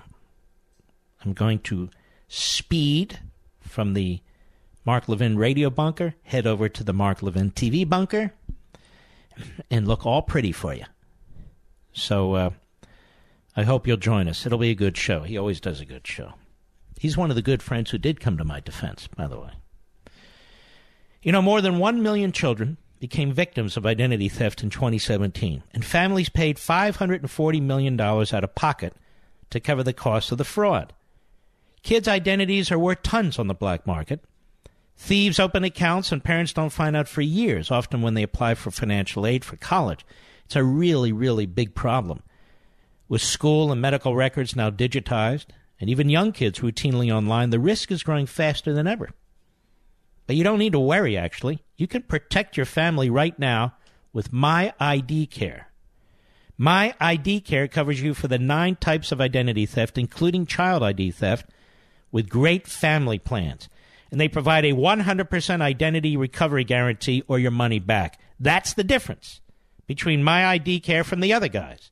You need top-tier identity recovery, and they stand by it with their guarantee. This is why we decided to sponsor, and they decided to come on the show. They are the platinum standard. They are the top. You and your kids need protection. We all do. And you need MyIDCare like I have and my parents have. Learn more and get fifteen percent off at MyIDCare.com slash Mark, promo code Mark. That's MyIDCare.com slash Mark. Promo code Mark. One more time because this is so important. MyIDCare.com slash Mark. Promo code Mark. All right. Let's continue, shall we? Yes, we can. Uh, let's go to Julia, Albany, New York. How are you, Julia? Uh, yes, good evening, Mister Levin. Um, thank you for um, taking my call. Um, I just wanted to... Um, first of all, um, I'm a twenty-eight-year uh, active member of law enforcement for um, a state poli- the state police in New York. Oh, you're and, a state trooper. Congratulations. Yes, I am. That's yeah. a dangerous job, man. I don't know how you people pull over people in the middle of the night. That's scary. Yeah, well, it's um, we get good training, and it's uh, a great career. Um, we do a really good job in New York. I'm very proud of my agency. Um, thank you. I, you know, I wanted to thank you for the work that you do and, and talking every day on um, T V and the radio about the important things that matter, um, the erosion of our Constitution, um, raising people's awareness level on some of the issues that are very important today with um, our government, uh, federal government, and um, it's tough. And, and I find that in New York, we have a lot of rules in our state, maybe more than many other states, and um, that's a possible sign of the uh, Constitution, um, some of our constitutional rights being taken away. Um, and we also have a lot of divisions in, in the state that I live in where it's you're not able to talk to your neighbors as easily about, um, you know, what you each may have different yep. um, beliefs about uh, the political process, and it's become very, um, you know, difficult. So, Uh, I, I don't even understand how people would want to get into politics. I've thought about it myself, and it's like mm-hmm. you go into that world and you're just eaten alive. Well, if you're a leftist, you clearly are not. You're right. But if you're a conservative, I mean, they, you're exactly right. They will beat the heck out of you. You know, if you're a leftist, you can drive a car off a uh, bridge into a deep pond, uh, spend ten hours worrying about yourself while somebody's left behind, and the young lady dies. And you go on and you could be a uh, potential nominee for president of the United States in the Democrat Party. True. Yeah, I mean, in, in, in New York, I've seen, like, for us before the uh, presidential election, we had Trump signs taken off our lawn, like, mm-hmm. you know, and we're kind of in the country. We're not in a, you know, just that someone would think to get out of their car or whatever, walk on my property and mm-hmm. do that because seeing that bothered them. Right. All right, my friend, I much appreciate your call and and your service. I, I actually, I think about it. When the police pull people over, particularly when it's dark out, that is mighty scary, I think. Uh, Paul, Tucson, Arizona. How are you, sir? Good. Thanks for taking my call, Mark. I uh, appreciate everything that you do. So the the point I was, I was just wanted to make was uh, how the left in, infused humor, like the Stephen Colbert comments, are, are really not funny with a lot of people is because they're, and my brother made this correlation, the left, when they use humor, it's more or less visceral hate, saying something like, I hate Trump, and everybody thinks it's funny. But when the right uses humor, they tend to incorporate facts into the humor, and that's why the right has been so effective with things like memes, because they put some sort of factual comment into it and infuse it with humor, and it turns out to be a good means for actually uh, sending out relevant information to a lot of people in a way that's mm-hmm. easily digestible. Right. But the left doesn't do that. They just they just say something that's really just more or less visceral hate, and then the mm-hmm. only people that receive that are people who more or less agree with the hate, you know, mm-hmm. and it and it just perpetuates hate, and I don't think it's effective means of communication. All right, my friend, I appreciate your call. By the way, we want to welcome W D G J, our new affiliate in Albany, a magnificent station. And the man, Paul, my buddy, he owns it, he runs it, and it's a great station. I will see you on Hannity literally in thirty minutes. Please check us out on the Fox News Channel. And we salute all you heroes out there. God bless each and every one of you. And check out Levin T V, too. It's all good. Thank you for being with us. God bless you, and see you in thirty minutes.